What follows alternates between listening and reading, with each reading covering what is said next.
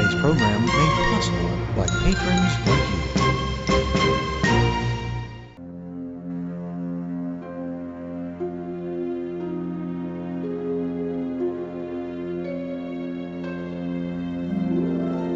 Welcome to where we celebrate music from the movies. From the golden age to present day, we've got it all covered. We talk to those in the entertainment industry and find out about their favorite scores. You found the podcast, What's the Score? I'm your host, Frank R. Wilson. So sit back, relax, grab a popcorn, and let's see what we'll be hearing today.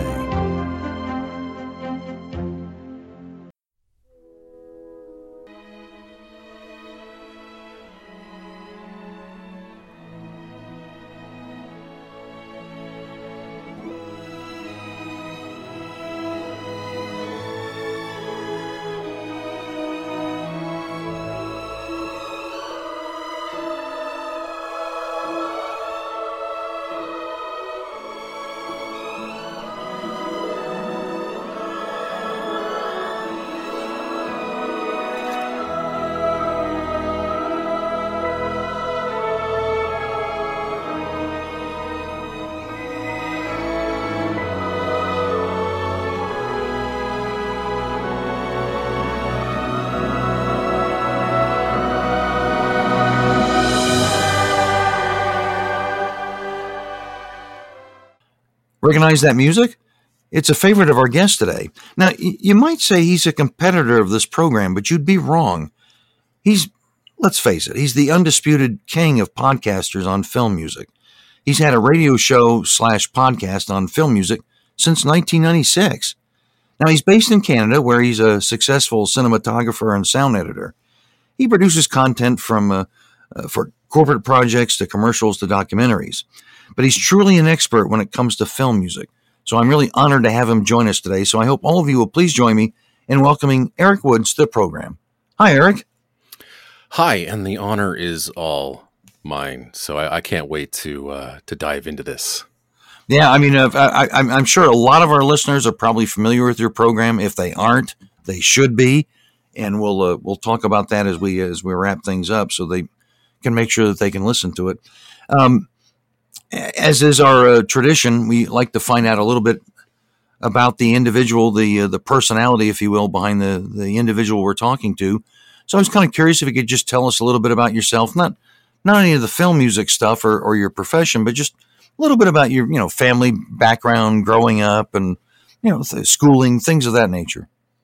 Yeah, so I was uh, born in Toronto, Ontario, and I spent the majority of my elementary school years uh, there. And then we eventually got up and moved to, uh, well, it was a small town when we moved there. It was called Ajax. It's now like, it's a huge town, just uh, about an hour east of Toronto.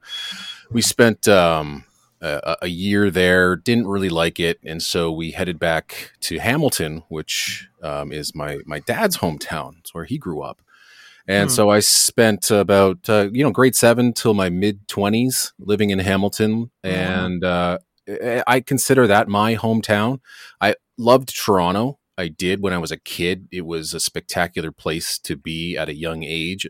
And I mean, I'm a huge hockey fan and baseball fan. So my Toronto Maple Leafs were in Toronto. My Toronto Blue Jays were there. And so any chance I got to go downtown with my dad to go to a baseball game or a hockey game, it was truly a great event. And I, I loved the city. And so we moved to Hamilton, which is kind of um, just in the middle of everything. I mean, we're about an hour away from the U.S. border in Niagara Falls, or an hour away from from Toronto. We're a couple hours away from cottage country, so it's kind of like this little hub where you can get to anything within a couple of hours. Um, it's the city of waterfalls. There are thousands of waterfalls within the city, and um, you know, it's a it's a blue collar town. It's a steel town. And so, I mean, I guess you can compare it to to maybe Pittsburgh, um, not the same size, but it was a steel town. Um, Stelco and Dofasco were there. So, um, but my dad was not into the steel industry. Um, he got into the printing industry. He was a graphic designer, but then got more into the estimating side. my mom, uh, a stay at home wife, so she raised uh, myself and my brother and sister. And so, yeah, then, you know, uh, eventually, you know, I moved out, moved back to Toronto because that's where work was. And I, I moved there with my, my wife. And then eventually we decided that we wanted to start a family and we wanted to start a family back home in Hamilton. We want to be close to family. And so that's where we, uh, we, you know, we had our two kids, uh, Liam and Charlotte and then eventually, um, you know, we moved to Kitchener, Ontario, which is where we are now, to be closer to work. Um, I found a job here in Kitchener. My wife found a job in, in Kitchener as well, so we're closer to work. And we're in a wonderful neighborhood, a wonderful town. The, the kids love it, so um, we really enjoy this town. Again, it's sort of um, in the middle of just about anything and anywhere you want to go. We're still a little further from the U.S. border than what we like in Niagara Falls. It was a place that we really, really love to go.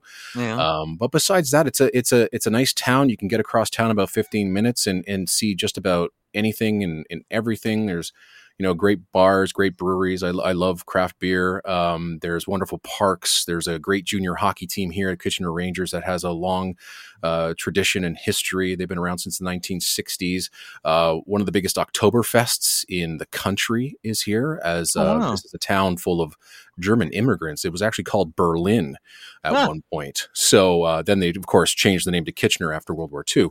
Uh, so yeah, it's um, you know, I've, I've led an interesting life, and and I'm in the video industry, and so I, I enjoy what I do, and uh, and yeah, I've been doing that for about 25 years, and you know, every on and off at different companies and doing different jobs from corporate work to commercials to documentaries. Um, I was also a an amateur filmmaker in my early 20s. We won a couple of film festivals. It was something I really wanted to get into. I wanted oh, to be a director but um, that just didn't really work out. So I just kind of learned on the go, learned on the job. I, I, really didn't go to school for this. I went to school for broadcast journalism at Mohawk College in Hamilton. Oh, okay. And and then I realized that really wasn't for me um, because I think it was in my second, no, it was my first year. One of the the sportscasters from the local Hamilton uh, a television station came in and gave a speech and and he said, "Well, anybody that has dreams about doing something big in you know broadcast journalism right away, well, I'm going to tell you something. You're first going to have to you know do the weather in in uh, northern Ontario for about eight years before you get a crack at doing. it. And I'm like, well, okay, I, I, I am not set up to do this. I, I cannot do that. So I went behind the camera instead of in front of the camera. I was actually really good in front of the camera, but I, I enjoyed shooting video when I was a teenager. I liked making movies, and I thought that's what I wanted to do. Um, so I eventually found a job right out of college, uh, working for a, uh, a uh, a company in Toronto in their uh, corporate video division, and I basically just learned everything that I know uh, in in video and film on the job. And oh, excellent! do now. Yeah, and I and I and I, I went to Toronto a couple of times. I found it to be a delightful city, really very mm-hmm. cosmopolitan and yeah, wonderful. And I and I've I had, had uh, I'm trying to think how are you anywhere close to uh, Ottawa at all? Ottawa's about like a, a six hour drive. Oh wow, okay, east. Yeah, and I've been to Ottawa. Um, which is a which is a fine town. Um, I loved uh, I loved that city. I thought it was really neat. I went during the winter too, but it was it was just it yeah. was just a really special place. really cold in Ottawa in the winter. Oh yes, very, very cold. Yeah.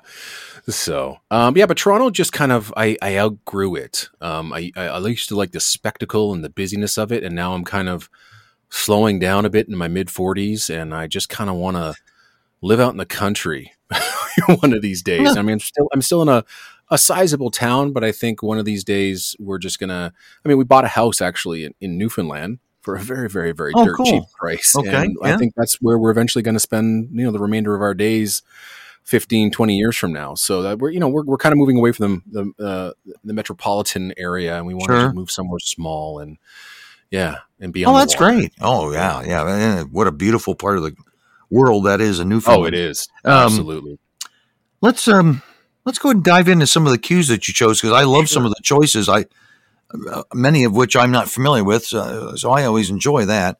Uh, the first one is by composer Christopher Young. It's uh, from the film called Shipping News, and, and, this is the main theme from it. Tell us a little bit about uh, why you wanted to choose that amongst your favorites. Well, yeah, it's interesting. We're talking about uh, Newfoundland, and so this film takes place in Newfoundland, huh, and and, and Newfoundland is it's actually our last province, the last one to to join the country. It's our tenth and last. It didn't join until 1949. Oh wow! Um, and it's one of the I think it's one of the greatest places on earth with some of the kindest people you will ever meet. And I mean, if you get a chance to watch the the Broadway show "Come From Away," um, Okay. that it's about the uh, the week following September 11th, uh, the September 11th attacks, and it tells the story of um, you know when the planes were ordered to land out in Gander, Newfoundland, and uh, and how the the local people welcomed um, the, the people off the plane and, and, and invited them into their homes and and you know kept them safe while all this was happening around the Oh, world. It's a really fabulous um, piece of Canadiana this um, this show, and I, I I'm pretty sure it's on some of the streaming services. And if you get a chance to watch it, it is an absolute delight. So and and the um, name again is because I want to remember this. yeah, come from away. Okay. Yeah, I've seen it. I've seen it twice, and it is just fabulous. It's absolutely fabulous. It makes me laugh. It makes me cry. It's uh, it's it's a wonderful, wonderful show, and you'll just instantly get transported uh, to Newfoundland uh, when you when you see it. Huh. So, um, yeah, and and and and why this track is also so very key is that my wife is from Newfoundland. Uh, we Okay. met there almost 30 years ago uh, during an exchange trip. Uh, I was 16, she was 14, and we just happened to met and we fell in love instantly, and you know, eventually got married and, and- Wow. and had a family. So, yeah, we've known each other for yeah, like I said, like I said, 30 years. Um, we've been married since 2002, and so the thing about the shipping news again, it's it's a very um, uh, well, the piece is a very personal piece. The film is is very personal. It's not a great movie, but it's just great to see Newfoundland on the on the big screen and in, in, in a in a kind of a bigger picture than uh, like an independent film. And you know, having visit visited the the province many times, uh, you know, since I've I've met Janet, um, I can say with confidence that the music that Christopher Young wrote is Newfoundland, and Mm, I would no doubt say that if Newfoundlanders had a choice, they would probably vote this as the provincial anthem. It just sings Newfoundland. Now, Christopher Young, I mean, he's basically known for his horror work. I mean, if you know Hellraiser 1 and 2, Drag Me to Hell, Sinister, I mean, that's what Christopher Nolan is basically known for. The general public know him as that. But he's Yeah. also a wonderful, wonderful dramatist. Um, along with uh, like Murder in the First, you know, the shipping news is, I think, one of Christopher Young's uh, defining dramatic efforts. now he's not And- Canadian, is he? By any He's chance? not Canadian at all. No, not at all. Wow. Absolutely not. And so what he had to do was essentially tap into the the Celtic traditions and the Celtic instrumentation Okay. which Newfoundland is known for because Newfoundland back in the, the 16th, 17th, 18th century was a home for Irish migrants. Huh. And so what they bring from Ireland over is all their traditions and, and music and and whatnot. And that's what Newfoundland essentially is. That's their music. It's it's Celtic. And so anything that you would hear in Ireland, you're going to hear in Newfoundland. So it's you know penny whistles and, and fiddles and, and and drums, and it all just sounds like it comes from from Ireland, but it's also distinctly uh, Newfie. And so, but what Christmas, what Christopher Young does with this piece is not only is it full of these distinct Celtic instrumentations, but it also has a just a brilliantly orchestrated symphony orchestra behind it all. And what's so great about this piece is that it just it it comes to this wonderful, spectacular climax at about maybe the three minute mark of the piece, where the high strings just grab the the main theme, which has been played for the past couple of minutes, along with the lower strings keeping the rhythm, and it just moves everything along. There's penny whistles going wild. It just sends shivers down my spine every single time. So what I think this piece does so perfectly is that captures the warmth and the kindness of the people from Newfoundland, but also the vast expanse of the land. He does it so perfectly. And if you've ever been to Newfoundland, all you need to do is close your eyes, listen to this piece of music, and be transported there instantly. Oh wow, fantastic! Well, can't wait to hear this. This is terrific. Um, This will be the first cue that uh, Eric has chosen. It's from the film called Shipping News. It's the title, uh, main theme from that film, and it's written by composer Christopher Young.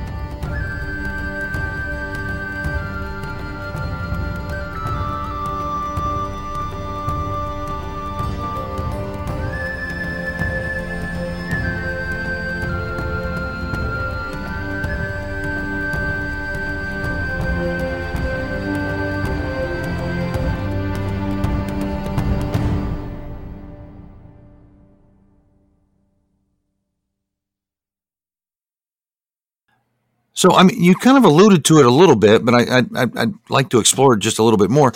What was it that got you interested in in uh, video production? What was it that it's you know you said you kind of like being in front of the camera, and then you gave some reasons why you decided to give that up. But I mean, just talk to me a little bit about what it was that uh, got you interested in doing videos and and production of videos.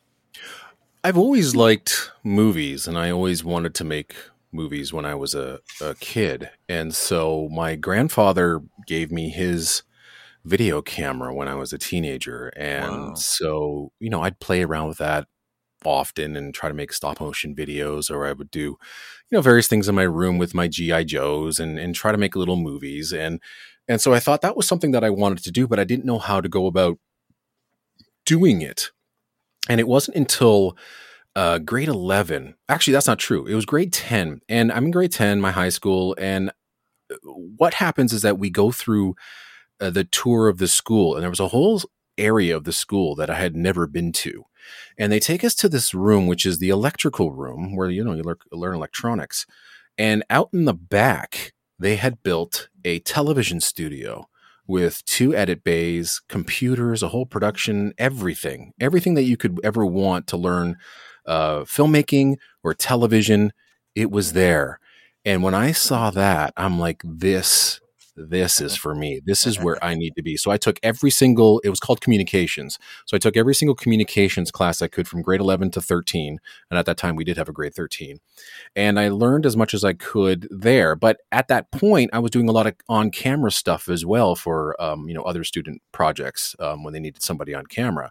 Right. And people said, hey, you know, you have a good voice, you have a good presence in front of the camera. So maybe you should think about taking, you know, journalism. And I thought, okay, great. Um, that's what I'll do and uh, you know i was i was good at it but i knew that i was never going to be you know the the, the major play-by-play guy for hockey night in canada. I mean that was my goal. I wanted to i wanted to be bob cole who was our you know big uh, hockey announcer here in, in canada. And and okay. you know it's, it's next to impossible. It's like trying to make the nhl but it even even harder. So um, I, I thought i've got to do something else. And i and I, I remember i I enjoyed working with with cameras, and at that time, I was making you know movies with um, you know students from my high school. So I'd made four movies. Two of them won awards at these um, amateur and, and no uh, to low budget um, film festivals. Okay. And I thought I'm pre- I'm pretty good at this, but I I failed to get into the major film school here in Ontario. Uh, and the way they went through a rigorous process, um, and I just I didn't have what it I, I didn't have actually a demo reel at that time to to show them what I could do. Okay. And so that's why I went off and made my own little movies. And so uh, uh, while I was doing that, I also had a job at um, at Hudson's Bay Company doing their corporate videos. And so, like I said, I was learning on the job. But then it came time to apply back to Sheridan College, and uh, by that time, I had um, um, uh, rekindled my relationship with my well she was my girlfriend at the time janet and who i eventually married. And i realized that if i had to go back to school i'd have to you know either move back home or do something mm-hmm. else and i'm trying to get things going with with my wife or my future wife. And so i decided you know what? I'm learning on the job. They're paying me to do this. So screw film school. I'm not going to do that, and I'm just gonna, you know, I'm still get to play with video cameras and edit stuff, and and that's and that's fine. And I made my movies. I made my action adventure movie, and I was very happy with that. Right. And so I felt like I already did that, and and but I, I enjoy working with cameras, and I but I, I think my my passion is editing. I love editing, and I also love uh, sound mixing. It's just a it's a wonderful experience, and if I could do it all over again, I'd go back to school to do that. I'd be a sound designer and sound mixer. Yeah, and it's interesting. I mean, and I'm I'm very uh, how do I say this? I, I, I on a very basic elementary level, I you know I understand video editing and sound and that sort of thing. I, am I'm not that great at it, but I can see what you're. I understand what you're saying. It can. It's a highly creative, uh, potentially as a highly creative process that can really yes. change uh, uh, the perception of what someone is watching. Just just by you know the edits that you make, and it's uh yeah, and I, I had fun with it. I've I've done a couple of things, you know, uh, family travel videos and those sorts of things where I had fun doing that sort of stuff. And so I yeah, I, I hear you, I understand.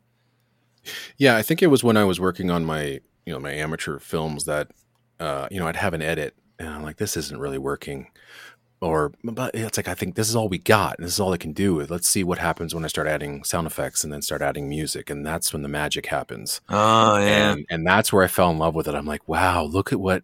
I mean, it was it was putting these sounds to the images that I created, which I thought was incredibly fascinating. And so my film finally came to life, and now I understand why so many filmmakers absolutely love the film scoring process or going to a recording session and saying this is the best part of of making a movie and so but now I'm I'm taking you know animations that are done by you know the animation division of the the company that I'm with, and and and you know there's no sound, there's no music, there's no nothing, and I'm creating character sounds, I'm I'm creating new sounds, I'm adding music to it, so I'm I'm bringing those drawings to life essentially with the sound, and that is so fulfilling. It's so incredible. I, I I I when I get those projects, I, I, look forward to it and I, I, can't stop. I just start and I and I, I, could keep going for hours and hours and days if I could just to get it right. And, it's, and yeah, you forget what time of day what time of day it is or whether it's yeah, time to go exactly. to sleep or something, right? Yeah. Yeah, yeah. You just lose time for sure. I understand. I understand.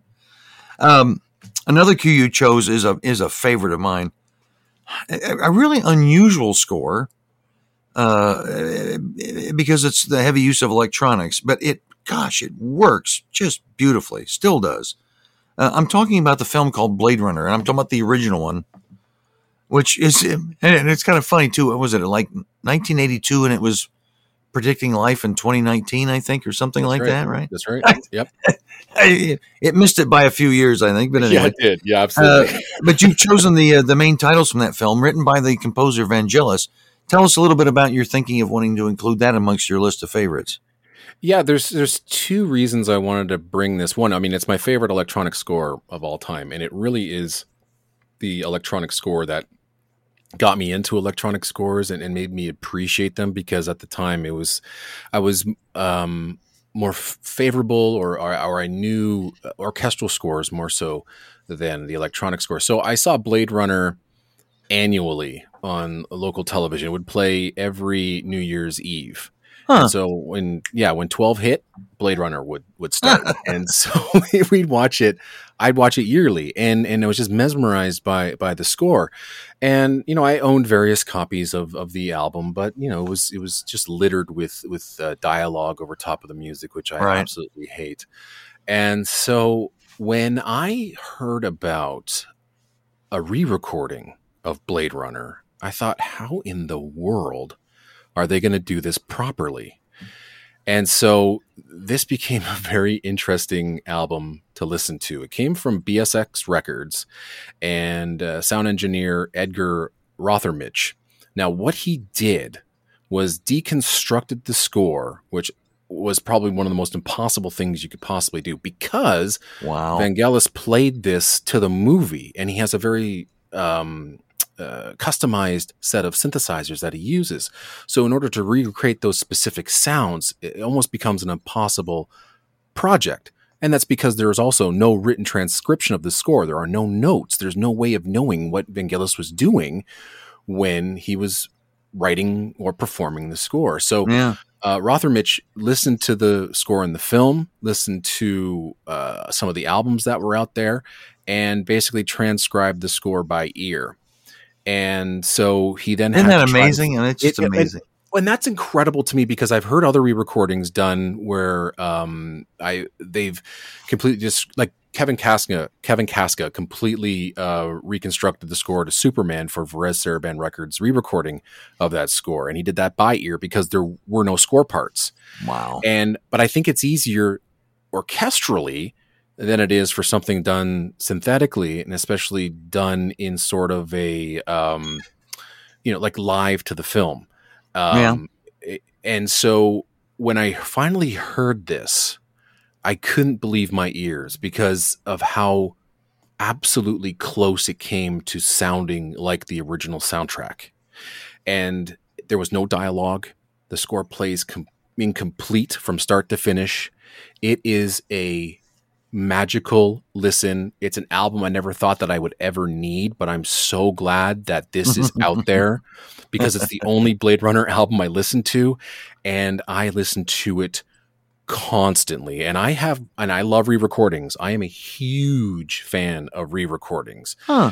And this is up there as one of the all-time best in my opinion. It just captures everything that Vangelis put into this score. Um, it, it, just sounds massive. It still sounds very human, very organic, uh, very dynamic. And I think the re-recording of this sort can only have been done in the past couple of years. Trying to do this 10, 15, 20 years ago probably would have failed miserably. But with today's technology, I think they knocked this one out of the park. And I highly recommend that if anybody is a fan of Blade Runner, you pick up this album. And, and until we get all the original tracks without any dialogue, I think this is the definitive release of Blade Runner. Wow. Wow.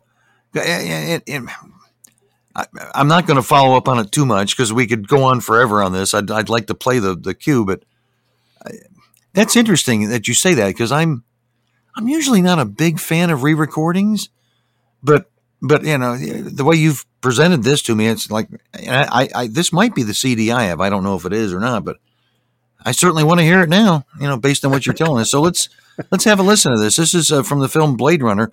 Uh, the cue is uh, basically the main titles, and it's written by composer Vangelis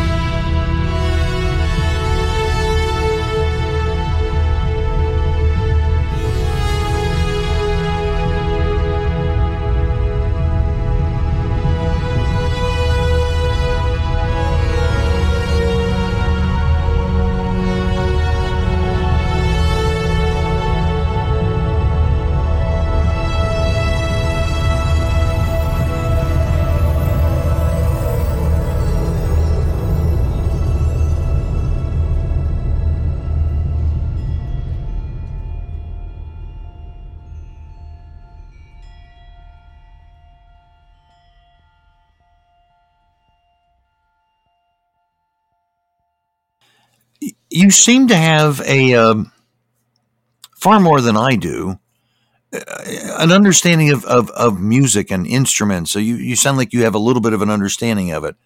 So, I mean, are you a musician? Do you you play instruments or, or, or have an, you know, read music or anything like that? I did play um, from like grade seven till my last days of uh, high school. Uh, I played the saxophone. I was quite good at it. Um, then I transferred over to percussion when our percussionist uh, wasn't in our class anymore. And they needed somebody to play the drums. I'm like, yes, I will play the drums. So uh, I learned how to play drums and, and, timpani, and I never really learned the bells. But um, but yeah, I, I, can I can read music. And one of the best things about being in a high school band is that uh, half the pieces that we played were film music, and that oh, was wow. exciting yeah, it was really exciting to to get um, you know to see to, to, perform stuff like the Raiders March and the Imperial March and Robin right. Prince of Thieves and and various other things that came out around that time. I mean, we played Jurassic Park to death, even during Christmas concerts. That was one of our that was one of our highlights. Jurassic eh. Park all the time.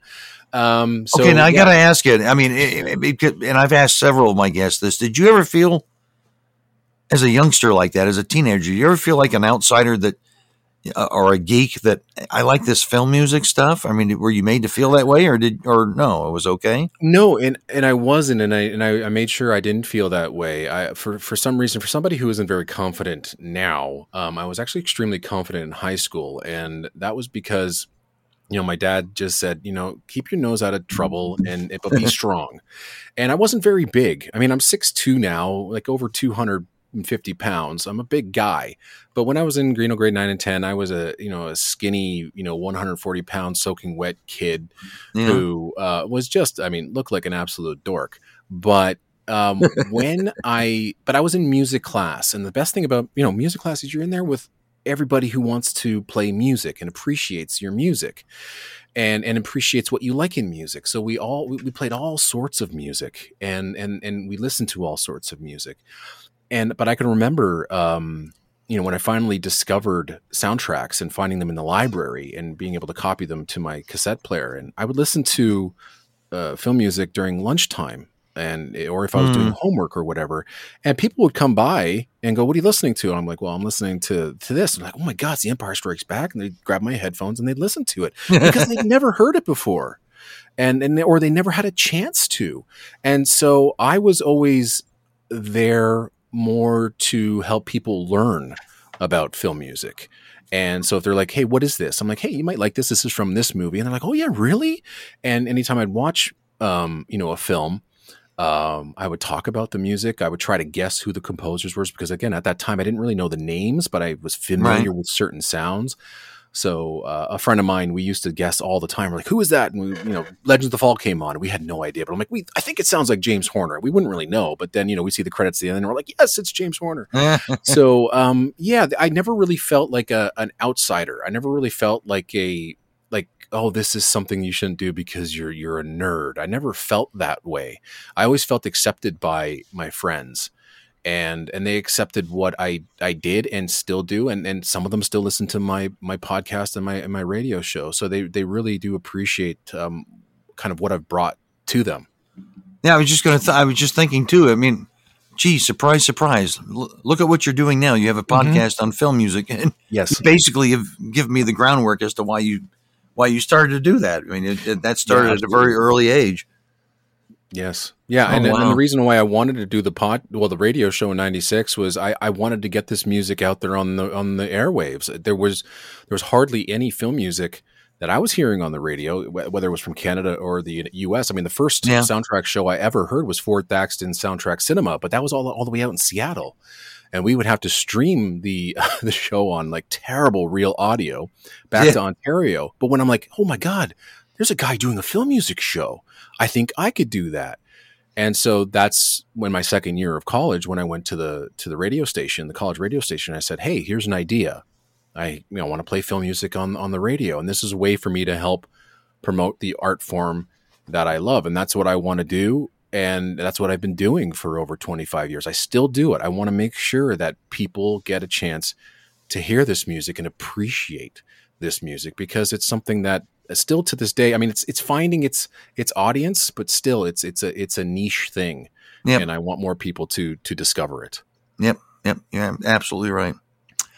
Um, another cue you chose, which is uh, from a film that's a favorite of mine. This is uh, from the film Raiders of the Lost Ark. The cue is called The Map Room, and it's written by composer John Williams. Uh, tell us a little bit about what your thinking was in including that uh, here on today's program. I think anybody that knows me uh, would be disappointed if I didn't play anything from Raiders of the Lost Ark because it's my it's my favorite movie of all time. It's my favorite score of all time. Um, but I didn't want to play just any old cue. Like you know, everybody's heard the Raiders March a million times over. It's still Right. like one of the greatest things I've ever heard. But oh yeah, but you know, this is a it's an incredible, incredibly personal film to me. Uh, it was one of the very first movies I ever saw. Um, I, I connect this with to my mother um, all the time because I was I was seven, eight years old. I was sick home from school on a Monday, and I, you know, I wasn't really feeling well. And my mom came to me, and she says, "Hey, I think I have something that might make you feel better." Now, at that time, you know, it's the '80s. Uh, you know, we, you'd have to go out and rent a, a beta machine or a VHS machine in order to Right. watch movies, and we- we would rent one and a couple of movies uh, during during the weekend. And um, I, I didn't know Raiders of the Lost Ark was one of the movies that they they rented, but so my mom, you know, seeing that I'm not feeling well, she's like, "Hey, come on down. I think this might make you feel better." So we went down to the basement, sat there, turned this movie on, and I was just blown away. wow, I can I- I- imagine. I couldn't believe what I was seeing. I was like, "What is this? it?" Just felt so. It felt so adult to me. You know, I'm so used to you know watching you know kids movies and comedies and things of that sort, and this one was something else. It just exploded off our tiny little screen, and the music made such an impression that you know this experience stuck with me for forever. And I've experienced the film, you know, hundreds of times and uh, it just still is one of the most rewarding things I ever had a chance to to watch. And it it took until a couple years ago for me to finally see it on the big screen. oh wow, And it was it was the best experience because I saw it for the first time on the big screen live with the Toronto Symphony Orchestra oh during one of, wow. the, one of those live in concert shows. Yeah, and I yeah, got yeah. To experience it with my son, and I wanted to bring my mom badly, but um, Liam, my son, wanted to go, and so I thought, you know, what a great way to um, introduce him to this to this movie. And he Yeah. saw it when he was very young, but he didn't really re- remember much of it. And he's seen a couple of uh, symphony concerts with us, but this is a time where. Oh man, it was about four years ago when we got to go see it.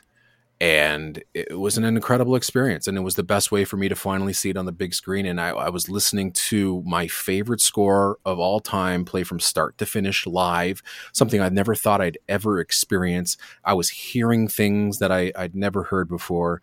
And i got to experience this track map room dawn which Mm. has one of the the grand statements of the arc theme uh and with little sprinkles of the medallion theme in there as well but what so great about this cue is i th- i think it's a it's a film composer's dream it's a scene that is almost devoid of any dialogue and so music plays an incredible um or an important role in the narrative and for Right. these 3 minutes you know John Williams has to you know build on the drama and even the suspense as well because it's a very time sensitive thing for Indy to to find the location of the ark. And Williams just builds this piece and builds this piece until again you have this incredible climax when the sun finally hits the medallion and shows on the map room floor where where the ark truly is Indy smiling. And it's just this this huge orchestral choral cue, which I think there's a triangle like ringing around in, in the background. It's just the London Symphony has never sounded better. And it just again, it's it's it's an incredibly emotional moment, and just even talking about it, it it's just I got goosebumps on my arms right now, Frank. I tell you, I arms- understand. my my hair's just standing on end, and I think that besides the Raiders March or even the Desert Chase, the, one of the greatest action cues of all time, this might very well be the the best cue written for an Indiana Jones film.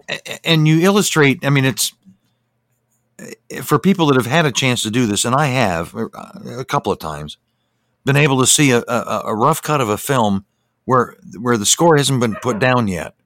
Yeah. And it's amazing how flat Yes. how flat the movie is without the music.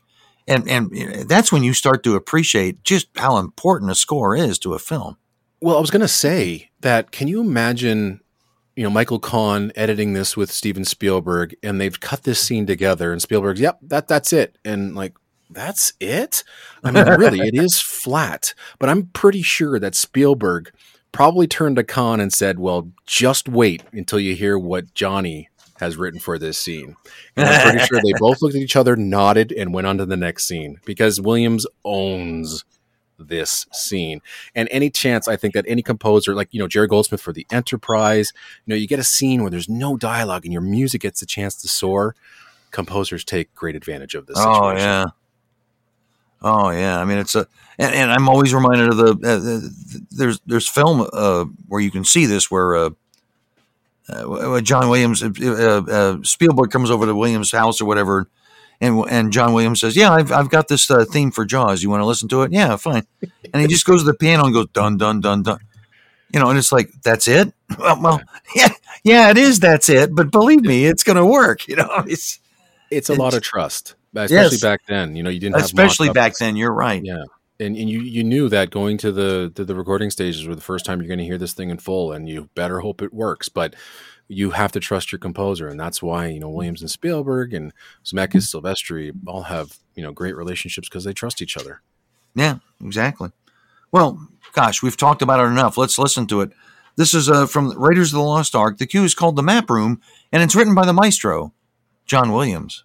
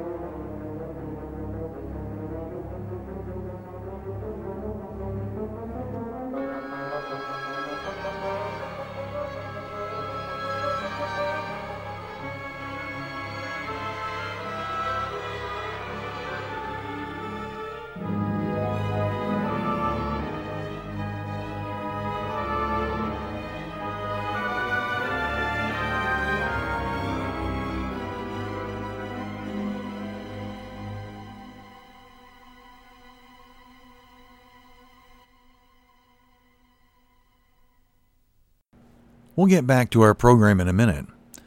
This program is done for the love of film and film music, plain and simple. However, it does take a huge investment in time and in fees for me to make the program work for you. I don't sell commercial time and don't really want to on this program. Rather, I'm kind of like a, a public broadcasting station. I need support from listeners like you. For as little as $3 a month, you can help me uh, uh, offset the time spent in putting the program together. Or maybe you just think of it as leaving a tip in the tip jar. Either way, if you can join up, uh, there will be bonuses, like an additional 10 to 15 minute segment with our guest every week. Well, we'll play additional cues as well as ask uh, some extra questions. And it's going to be only available to patrons. How do you sign up? Well, it's simple. You go to patreon.com slash what's the score, and that's all one word. That's Patreon, that's P-A-T R-E-O-N dot com slash what's the score. Check it out. We'd be grateful for your support. That's patreon.com.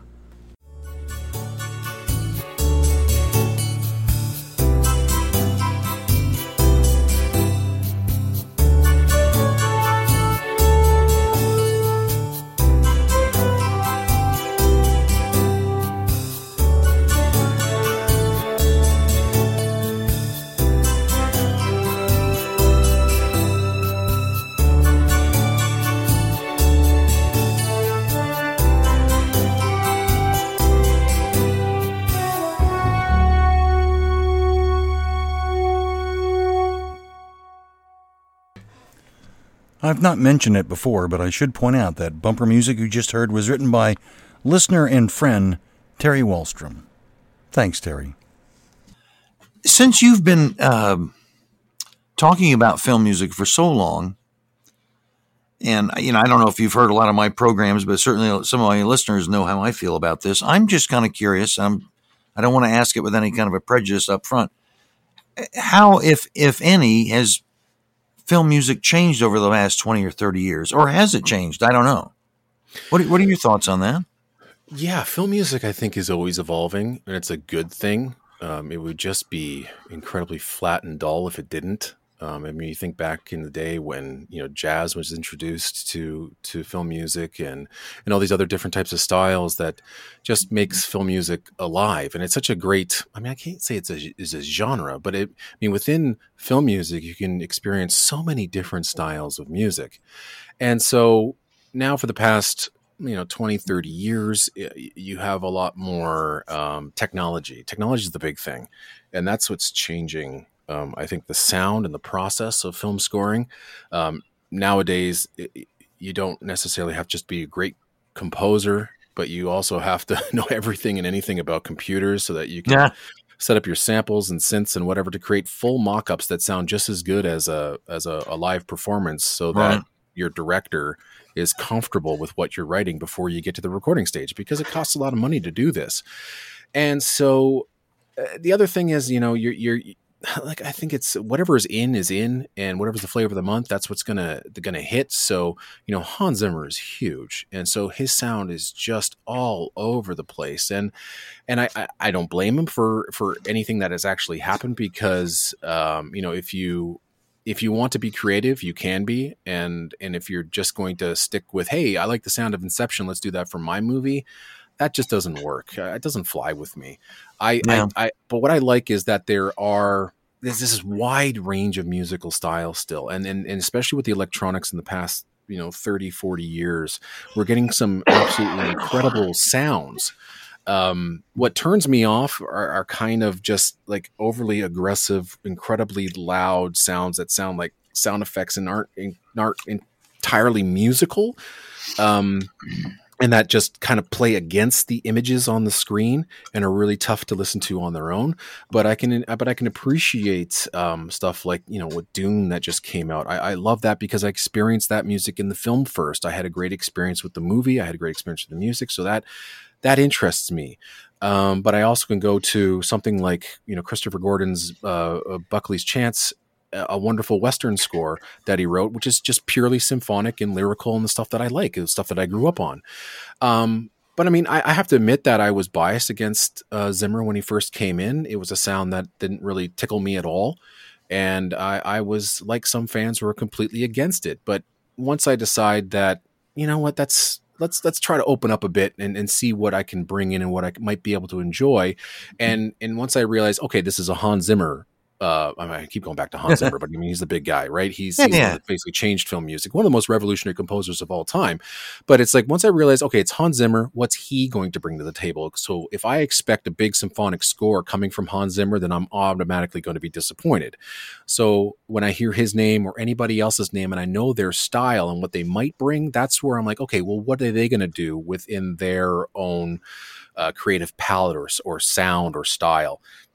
So I start I stop putting so much um it's not pressure but uh, expectation of what I want to hear um in a film and and now I start thinking about okay well what's that composer going to give me and what are that what's that composer's strengths and that's what I will look for in a score instead of uh coming to it with my own personal bias if that makes yeah. any sense. Oh yeah, yeah, no, it does. And, and and unfortunately, I have a very strong bias. It's I, I've noticed over, I don't know, last 10, 15 years at least, that, that sound effects have become so overwhelming. I mean, whether it be mm-hmm. explosions or, or airplanes or, you know, whatever, that it, it's hard for the music to compete with those sound effects. And so it, you're correct. So it's like, you know, the music gets louder and more brash because it's competing with these sound effects and it, it just doesn't, it, I, I, you know, I'm an old fogey, uh, guilty as charged it just doesn't work for me, and that's that's why I was kind of curious. And, and, you're not wrong. I mean, the, the, they're just pushing the boundaries of sound, and I mean, now you have Dolby Atmos, you have you know, right. an infinite amount of speakers that you can use to to to convey that sound. But I mean, I've noticed. I mean, the big one for me was Star Wars. You know, when I first experienced Star Wars, I saw Return of the Jedi. For that was one of my very first movies in the theater. I, I saw that, and when that main theme exploded on the screen, it just mm. blew me away. Oh yeah, huge sound, but the rest of the score was perfectly balanced with the sound effects. Nothing was overly brash, but you know it all worked together uh, right. in harmony. But now I go and watch the, the the the sequels that came out, and I hear the main theme or the main title for for the Force Awakens, and I'm expecting just to be blown out of my seat with all the technology that we have, the, the great speakers, the great sound system, and it's the wimpiest thing I've ever heard. They've dialed down music yeah. in the mix where as you know even voices are very quiet and they're pushing everything up to well like 11 even 12 now and it's just becoming so aggressive where music is just getting uh, uh, uh, you know annihilated in the mix you know another f- film that i watched recently or a couple years ago it was the uh, the godzilla king of monsters uh, film which had an enormous score by uh, bear mccreary great lyrical score, a wonderful throwback to to the original, along with his own themes. And he just created this massive, massive score, and I couldn't wait to see it in the movie. And you could barely hear it, barely hear it. And I'm like, I mm. cannot believe it. But it's it, that's what's happening. Is that I don't, I don't know why composers write so much music nowadays because it's just going to get lost. And I don't understand why they would even try to do something creative with their orchestration or you know creative with their melody because no one's going to hear it in a big sound effects um, heavy uh, film these days because sound effects are just you're right they're mixed way too loud to the point where I saw Dunkirk, Dunkirk and I almost left the theater because my ears hurt. Literally, wow. my ears hurt. It was just so piercingly loud that I was uncomfortable, and and I can understand you know why the film wanted to feel that way, but the sound didn't need to be that loud. It was it, it, hurt. It literally hurt, and I have never experienced that before. And and it's just getting to the point where I think people are going to start losing their hearing because the sound is just way too damn loud. It is. Yeah, yeah. You know, Eric, I, I we won't play any music because I, I, can. We can keep going back and forth. There's lots of things I'd like to say, but we're gonna we're gonna play another cue right now. Sure. Because there was another thing I was gonna. Maybe we'll come back to it after. Well, we can talk about it. Yeah. Yeah. yeah. Um, uh, this was interesting. Uh, this cue you chose from a film I, I never would have expected this. This was from a film called, many people will be familiar with it, Planes, Trains, and Automobiles. Uh, the cue is called Power to Believe. And uh, just kind of talk to me a little bit about that and why you wanted to include that on your uh, list here today. Yeah, this is um, This is an interesting choice because it's not an original score. It's not, it's not the music written for the uh, the film itself. The, the, score was actually written by Ira Newborn. He wrote a, a fun score, mm. but this track is, um, I think, one of the best examples of a of a needle drop. I think in the history of of film, and I've experienced some great needle drops in Kubrick, Friedkin, Scorsese, Tarantino films. That they're all all great, but. Uh, this one is uh, called uh, Power to Believe by the band The Dream Academy and this track plays in two major sequences in the movie. And for the first part, um, it only plays for about a minute, and then it comes back uh, during the finale of the film where it gets a chance to, to play for, for for two minutes. And the interesting thing about this track is that it's a it's a it's a regular song it's called Power to Believe. There were lyrics written for it. It was released on their album, and it was actually released on the soundtrack. But the instrumental version, which is heard in the film, was not released on the soundtrack. And this track actually stayed unreleased until I think it was 2014 when it was put on uh, the Dream Academy's Greatest Hits uh, album. So it was the first time we ever got a chance to to hear this wonderful, wonderful track without the lyrics. Hmm. And you know, it's an interesting story how they they got the the track into the film is uh, well they, they already had a relationship with John Hughes on Ferris Bueller's Day Off. They had a couple of uh, songs um, in that film, and then uh, you know one of these days uh, one of the band members was actually called over to 20th uh, Century Fox um, and in a tiny little meeting room with John Hughes, and uh, they were watching the movie and John Hughes asked if you know they had any new tracks that you could maybe sample, and so they played a few tracks, and then all of a sudden this played, and the quote basically from John Hughes is this: He says, "Thank you, you've just saved my life," and that's wow. because he needed a piece of music for these two incredibly important and dramatic sequences in the movie. And if you allow me, I'm just kind of going to go over what they are and how sure, important please. the music is to it because there is a sequence. I think anybody that's known that knows plane, trains, and automobiles, and one of the, the first dr- real dramatic uh, scenes is when uh, Steve Martin's character uh, Neil just basically unloads on Del in the hotel room. He's had enough of him, and to the point where you know, Neil's just insulting him, hurting him with with every word that he has to say. He just will not stop. It's incessant. And Del basically stops and just looks at uh, Steve Martin's character, and he's just got this look of of disgust and surprise because he didn't expect this to happen. And this is the the speech where uh, John Candy's character uh, Neil says, you know, where he likes himself and his his wife likes him, and you know he's the real deal. And while he's saying that, this piece of music pops up for for a minute and just adds an extra layer of of humanity to this scene. And and you can tell this is it's a hard scene for for both of these players. Um, it's probably one of the best dramatic scenes that Steve Martin and John Candy has ever been in. It's an extremely well written scene, mm-hmm. especially after what has all come beforehand, which is all just you know hijinks and craziness. And uh, you know, as I said, it only lasts about a minute, but it's just a hard hitting speech, and it's real, and we finally get a sense of of what these characters are and who they are, and so then, of course, we go through more hijinks throughout the movie, and then we finally get to the end. And this is where uh, Neil and Del basically part ways at the subway station in Chicago. Okay. And uh, you know, Neil is on the uh, the subway, and we're doing flashbacks to what's happened into the from the movie, and you know, we're getting a few laughs, but we're also getting a few lines from Del about his wife, and that's where Neil realizes that something's wrong. And so Neil turns back around, takes a subway back to the train station, and meets Del there. And where Del eventually reveals that his wife is actually dead and that he's homeless. Oh, jeez. And so they have this again another incredibly dramatic scene with this music which now gets a real sense to breathe. Again another scene where I mean dialogue is playing over top of it but the the the music is really in the forefront and Yeah. it is just capturing the emotion as if it was actually written for the film itself but it wasn't. This is just Huh. a song the Dream Academy came up with. They stripped away the lyrics and they just threw this into the into the film but Huh. John Hughes is so good at picking music and finding the right places to put music, needle drop music. And this one just, I remember watching this and again sent shivers down my spine. Uh, I was almost in tears watching this.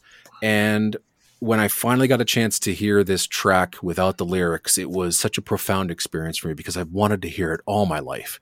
And so it was six years ago when I got a chance to, to listen to it for the first time uh, with, on its own. And I was just, I don't know if you've ever had these moments where finally you get, you know, one of your favorite soundtracks or favorite, um, you know, tracks that you've always wanted to hear and finally yeah. you do. And you just kind of sit there and you let that all soak in. It's so, Oh, it's yeah. a, an incredible experience. And that's what I felt listening to this. And then I've heard the song a million times before and it's just as powerful. Uh, I, and so, yeah, I, I wanted to give you and your uh, audience just a great example of what a needle drop cue can do, a, a smartly placed needle drop cue, because sometimes songs are just thrown over films all willy nilly and they make no sense. This one made sense and it actually helped save the picture. Well, you you've sold me. We got to have a listen to this now. So let's uh let's have a listen to this. This is from the film Planes, Trains, and Automobiles. Yeah, the the cue is called and the song is called "Power to Believe," and it's written by a group called Dream Academy.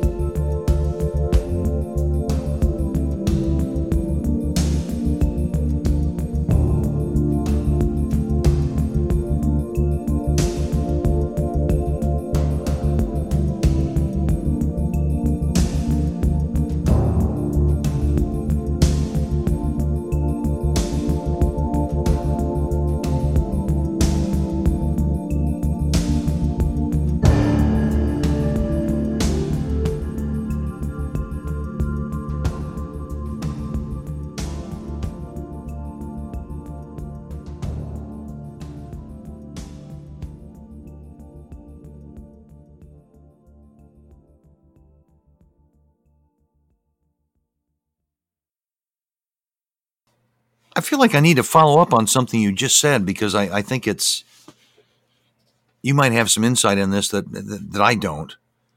Are, are, there certain directors that you feel that, that are out there that really understand film music and, and because there's a lot that don't and and I know that the director and the composer a lot of times have to work together and sometimes there's conflict and uh, eh, but the director doesn't eh, as my listeners know I'm a, I'm a huge fan of John Barry and John Barry uh, used to have a lot of conflicts with directors and he keeps saying look just trust me. This is going to work. And you know and and most of the time they would trust him but sometimes you know they would come to blows uh, not blows but i mean they just would never agree and he'd he'd say okay fine i'm out. I'm i'm done. And uh, i'm just kind of curious are, are there some directors you think out there that are uh, particularly adept at understanding the use of music in films in, in addition to john hughes who you've already mentioned yeah, it's um it's tough to nail down, you know, specific directors because I mean some are and some aren't. Um I feel really bad for composers who are put in this situation um because really they have so, so little control over what they do. Mm. Um you know, they are stuck with the film. They're stuck with the time frame of certain scenes um, you know, if they want to expand on a piece of music, but yet they only have 90 seconds to do so, then that's all they are given. It's tough for them to be creative. And it's also very tough for any composer to be creative when a when a director wants something specific, and especially when you have the dreaded temp track in there. Which yeah. I mean, the temp track serves a purpose, but when you when a director falls in love with it, you're you're you're in trouble right off the bat because the composer doesn't want that. And I've read and seen so many composer interviews where they just keep on saying, you know, just stop with the temp track. You know, I understand the guide, but let me go off and do my own thing. The problem is, is, is the word trust, which is what you said. Right. It's very, very hard for, for a director to trust anybody to take creative control of their movie because this is the only aspect of the film that they really don't control they can't directors can't write music unless you're you know Clint Eastwood or a few other uh, directors out there that can write music. Um, and so it's it's really hard for for a director to say, "Yeah, I'm going to give you my baby, and I'm hoping that you are going to make it better." yeah. and and and and I and I I, I haven't been there, but I can understand it. Like if I had a movie and I had to hand it off to somebody else, I'm like, oh, please, please, I hope you do what I hope you can do. and so, but there are um, directors out there that I think can communicate properly um, what they need from their music. And I think the best thing for for directors is try not to talk musical to composers. Um, if they can talk about music and more feelings instead of you know uh, uh, certain instruments or right. or chords or whatever and try to sound like you know music it, that just gets in the way but you know there are directors like you know Spielberg you can tell just absolutely loves hearing music in his movies, and he sets up certain scenes where he allows music to, music to breathe. Uh, Robert Zemeckis in his relationship with Alan Silvestri, I mean, Silvestri gets incredible mixes, absolutely incredible mixes um, in in Zemeckis films, um, where where the score is really part of the experience. Um, you know, J.J. Abrams uh, does a a really good job with with with music. Although some of the Star Wars, like I said, Star Wars movies were, were weirdly mixed, but the stuff he does with the Michael Giacchino. Um, I think the scores are quite dynamic. A lot of the Pixar movies, anybody who's working on Pixar films, uh, music just uh, animated movies. I think if you watch animated movies or horror movies, those are the two genres that really embrace music huh, and yeah. love music and want the music to come to the forefront. And I think that's why How to Train Your Dragon was such a success, or that's why uh, something like uh, you know, the remake of Evil Dead with Roque Baños' score. Uh, give that one a go. That good that, point. Yeah, that is a, and I forgot the director's name, but he allowed Roque Baños, and I wish I'd played that track. I should have picked it um, to uh, to let the score actually help tell the story because there's a device in the score with a um, an air raid siren that ramps up every time the demon is present in the picture. And the reason Baños picked that is because he remembers uh, police sirens when he was a kid growing up and how those scared him. And so he remembered that and used that device in his score. So anytime you hear this ramped up air raid siren in Evil Dead, uh, the remake, it it adds an extra dimension to the score. Huh. And and I think that that's where directors allowing composers to do stuff like that and let them help tell the story with their music that's where I think you're still in that realm of actually, you know, having fun and and I think that's what you have with music. Let, you know, you should be having fun with the music. Yeah, yeah, And and I find that some of that's being sucked away in films these days, and it's just kind of sometimes it's just too dreary and too dense and and overly orchestrated, and uh, you don't really get that sense of fun all too often. Although you know, if I mean, the best thing for me that I could say for anybody who wants to you know find music from from that long gone era of great symphonic scores. I mean, there's a lot of great stuff coming out in, in Spain and in Japan, and you know, out in Europe and and those places, uh, they really still embrace the the the big lyrical or orchestral score. So, and even some small small films are are really embracing that as well. And uh, and video games, video games is another. Yeah. Man, the music that's being written for video games is just on a whole other level, and they get to do a lot of really, really interesting stuff. Yeah, in fact, we had a, a, a video game composer as a guest here uh, several months ago, and yeah, yeah, I agree. I know what you're saying. Getting back to uh, some of your choices, this is another uh, a huge epic film, Empire of the Sun, that you uh, chose. I believe the cue is called Cadillac of the Skies, and we're back to uh, John Williams, I believe, again as the composer. Tell us a little bit about your thinking on wanting to include that amongst your list of favorites. Yeah, I was actually going to um, include Field of Dreams at this point, but I think uh, ah. Douglas Lacey already brought that up on a episode. so um, I think we all know that. I mean, anybody that's seen Field of Dreams, anybody has a, a wonderful relationship with their their father, or if, right, you know, you are a father and have a you know a, a type of relationship with your with, with, your son, then you can understand the feelings that you get that. So I, what I wanted to do with this track is just basically dedicate it to my to my dad, and uh, because this is his favorite movie of all time. Huh. And uh, and so yeah, and the thing is, he um, yeah, my, my dad's very very important uh, to me. He he came into my life when I was about a, a year and a half. Um, he essentially saved my mom and me, and uh, basically took care, care of us, and you know, gave me and eventually my my brother and sister, you know, the best life possible. Uh, I, it would have been strange not to have uh, this man in my life. Um, and the other thing is he he worked his ass off. He was constantly making ridiculous long commutes every day to and from work, and um, but he always had time for us. He got me into sports. You know, taught me how to skate, shoot a puck, hit a ball. yeah. um, he taught me how to be a good dad. So he's essentially my hero. I really look up to I him. Understand. And you know, I hold him to uh, almost impossible pedestal. Uh, but if I'm half the dad that he is, then I, I think I've done a good job. So, uh, you know, the one of the best things that happened recently is that he uh, he retired, uh, retired at 70, five years too late. Um, but you know, that was one of my favorite days, and it happened recently. And uh, you know, so I'm glad he's never gonna have to make that stupid long commute again. And so, and I'm just happy that every day is now Saturday for him. Yeah. so, you know, and we're all happy, honestly, that he's not doing this and he's happy. And I just wanted to dedicate this track uh, to him, like I said, because it's one of his favorite movies. And, and one of the reasons is because he's, he's just a huge fan of World War II. I mean, if he didn't get into the printing industry, he would have been a fantastic history professor. Um, uh. He knows World War II inside and out, has this encyclopedic knowledge. He helped me out with a bunch of papers when I was in high school on World War II. And uh, actually, one of the cool things, and just a little side note, if you don't mind. Um, sure.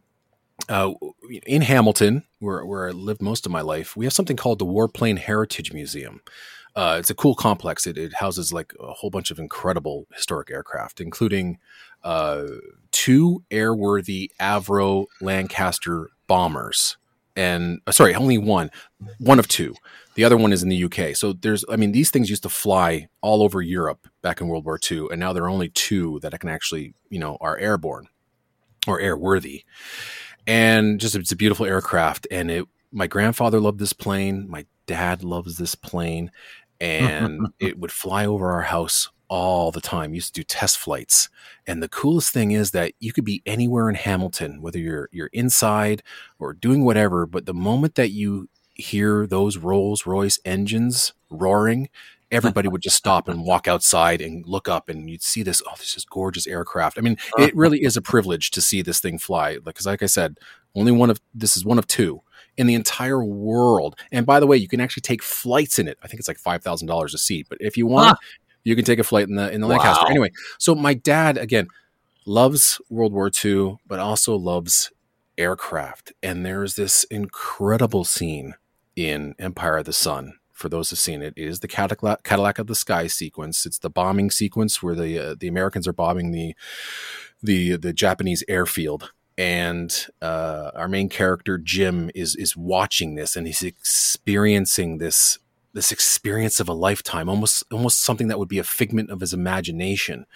Uh, you know, watching his favorite airplane, the the, the P fifty one, just soar across his view and, and and bomb these buildings, these huge, over exaggerated explosions, and it's a real magical sequence. And John Williams captures that absolutely perfectly with his music. It's uh, it's almost this religioso piece. It has this very heavenly sound to it. It's not um, over the top, but it is still a very big, big uh, cue that has to convey these emotions for Jim because in the film, and this is a very interesting little factoid, is that anytime you don't hear music in the movie, what we're experiencing is actually real life. However, when there is music playing, what we're seeing it is through Jim's eyes. And that's the best thing about right. this movie and is the most misunderstood part of it is that some of the most extraordinary things that are happening people are like oh yeah did that really happen no, because we're looking at it through a child's eyes. And what do children do? They over exaggerate everything, they over exaggerate their stories. So that's why this Cadillac of the Sky sequence is so huge, so over the top, including where the pilot waves to Jim. And that's where Jim goes absolutely bananas. He's yelling, you know, P 51, Cadillac of the Skies. And John, John Williams' angelic music is just soaring above it all and uh, it's just one of the most magical things John Williams has ever written. So what I wanted to play is uh, a suite that John Williams put together. It contains three cues, but including that Cadillac of the Sky sequence. It's really the, the main theme of the of the film, and this was recorded with uh, the Boston Pops in 1990 for the first uh, Spielberg Williams collaboration album. And uh, oh, okay. this is one of the, the first times I ever heard Empire of the Sun, and um, I actually used it in. in one of my uh, Indiana Jones fan films, which I call Indiana Jones and the City of God. So you can tell why I used it because of the kind of the religious aspects of the uh, of the piece. But yeah, anyway, that's a long story. But I, I really wanted to dedicate uh, this one to my dad because Empire of the Sun is his uh, favorite movie. That's uh, what an excellent story. Thanks for sharing that. Um, let's let's have a listen to this. This is uh, from the film Empire of the Sun. It's a it's a suite, if you will, of several themes that we're going to call it Cadillac of the Skies and it's again written by the uh, the composer and maestro John Williams.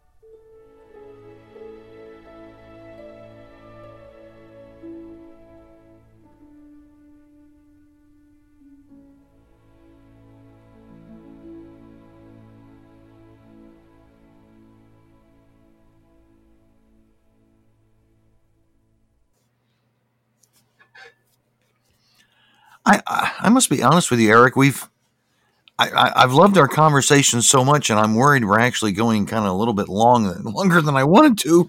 That's my fault entirely. No, no, no, no, no, no. It's not. I, I you know, look, I could have cut you off. That's fine. but but but here's my message: for those of you that are patrons, you're going to get to hear some more stuff because we're, we're we're gonna we're gonna play one or two more cues that uh, Eric has chosen and ask him a few more questions. But uh, in the meantime, for our, our, our, main audience, I am curious, and we, we, we haven't really talked about it a lot.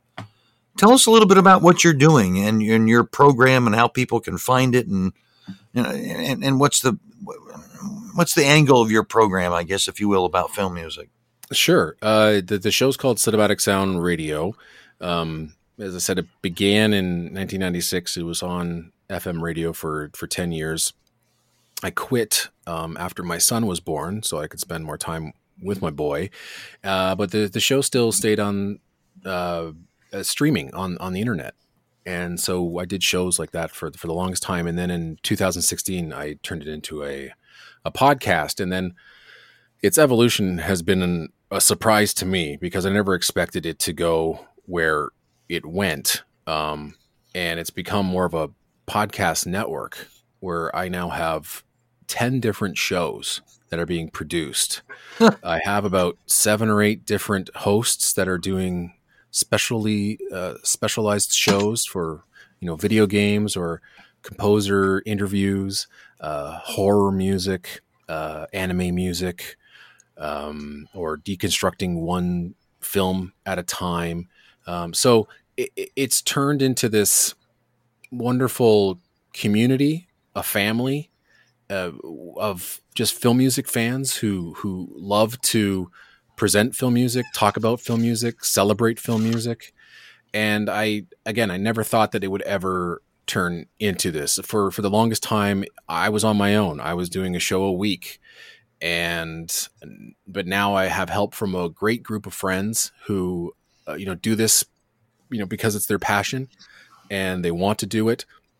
I mean, we got this guy Jason Drury, um, and I'm so proud of him because uh, you know he had a difficult life. He was he was bullied as a as a youngster and and just had the lowest self esteem. But he came to me with a great show uh, that he produced that uh, was dedicated to James Horner. He presented this three part. Uh, how long is it? About three hours just dedicated to, to the music and life of James Horner. Wow. And he was having issues with the online radio station that he was with. Um, again, this guy was just being absolutely horrible, horrible to Jason. So he came to me and he said, Do you mind if I put this on your network? And I said, Sure, that's fine. I mean, I was interviewed for it, and that's how I met Jason, but this is how I got Jason involved. And the best thing that has happened is that he's basically blossomed. He's opened up. He said this to me, and he's getting to experience talking to some of his favorite film composers that he never thought he would ever have the chance of doing if it wasn't for the show. And that's the thing that makes me the happiest.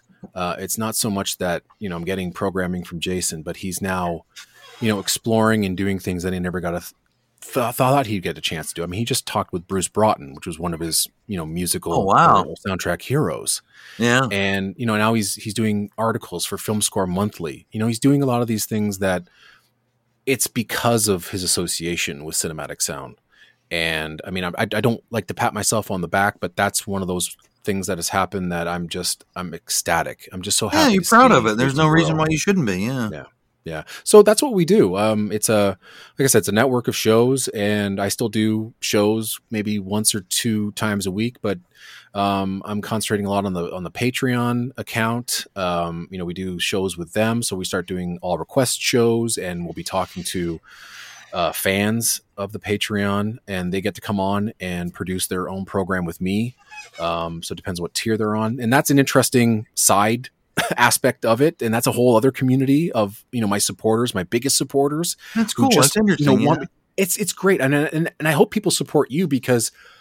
I mean, I was wondering why do people want to give me money for for doing this? Like, why? But it's because they they want to hear me.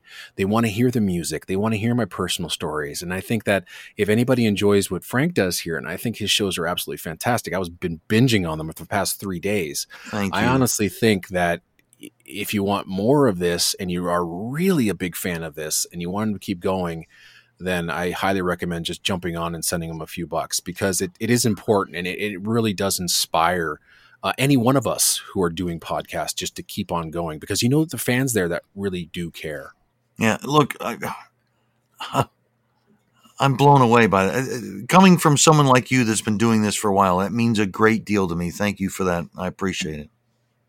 Yeah, I learned a lot, and and you know, like hearing that uh, the show with a, a fellow Hamiltonian the other day, uh, uh, Dr. Lisa Fuller, I thought that was fantastic, and she was excellent. I mean, you're bringing on people who, who I mean, she's well, you said that she didn't. Um, uh, have any like musical knowledge or whatever, but I mean, she's explaining tracks like oh yeah, you know, no, like, she like was a seasoned pro. Yeah, she was terrific. Was great. She was, she was. You're right. She was terrific. It was a great show. I, I love listening to all the programs. They were they're fantastic. It's they're fantastic. you know it's equally interesting and fascinating. I've been fortunate enough to get some composers to come on mm-hmm. and uh, and actors and things like that. But but people that have no connection to the industry per se, other than the fact that they're fans, uh, but, but but are very eloquent in explaining why they like this particular piece of music and what it does for them and that sort of thing. Far better than I could explain it. So I'm I'm always impressed. So yeah, I know what you're saying. So just to just to make sure that we're certain. So, how do people find your your uh, your network and your podcast exactly? Sure. Give yeah. us some information on that. Yeah, it's at cinematicsound.net, um, or you can find uh, us on Twitter. I hang out there a lot, Sin Sound Radio, or on Facebook, it's Cinematic Sound. And uh, but if you type in Cinematic Sound Radio on your favorite podcatcher, you will find the show. Okay, and you usually you have like a new episode goodness, oh, there, there like once so a week or once a there are so I'm, I'm, behind. I am behind. I am so far behind. So Frank. am I. I have about seven in the in the archive right now. So I'm trying to get like usually I get about two a week out. Wow. Um, but if I'm too busy, then I will. Uh, I only get one. Um, but again, I produce maybe one or two a month myself. But as I said, I have an army of film music fans doing stuff. Folks, I got to tell you, it takes yeah. a lot of time and a lot of it effort does. to do that. So appreciate yes. the fact that he's putting out one a week. Is that's far better than I can do. So yeah, yeah, excellent.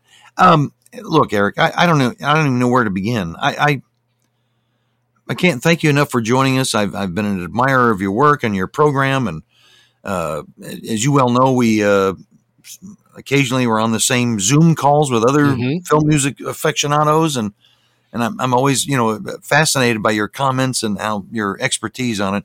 I, thank you again for joining us. I, I, I hope you've enjoyed it as much as I've enjoyed being with you today. Yeah, the pleasure was all mine, and thanks for letting me uh, you know blather on. I, I, do it a lot. I like to talk so much, and uh, no, I think it's fascinating. I think our listeners will love it. I just want to make sure that I keep it but I, keep I it a little strength, bit, you know, within the range of under two hours, I guess, as yeah. it were. I, I, think the strength of your program is the personal story, and and I found that that's another interesting aspect of what I get from my fans is that they like to hear the personal stories behind yeah. why people pick the cues that they do or or play the music that they do and it's not just you know throwing a bunch of tracks on and saying here you go i, I love hearing the personal stories and i think that's what makes the you know any podcast uh, interesting and so i think that you know you having guests a wide range of guests on your program is so very interesting and and and that's i think how you get a real uh, a good chance to to to know these people. To, they're very interesting people a wide range of interesting people bring on but it's it's the personal stories that are that are interesting and I, and I thank you very much for letting me share them here on your show today. Oh, my pleasure. Thanks again. I really appreciate it uh, folks, that's uh, that's going to do it for us today. Again, I want to uh, thank our patrons who are supporting the program. We're going to have some extra cues that we'll hear and some extra comments from Eric here in a moment for those of you that are part of the patron program. You probably heard the uh, commercial in the middle. If you want to join us, please please come on to patreon.com and look up what's the score and uh, join us and try to support the program. We'd be grateful if you could do that. Um, other than that, I guess there's not much else to say other than this. That is my name is Frank R. Wilson. My time's up. I thank you for yours. Thanks for listening to What's the Score?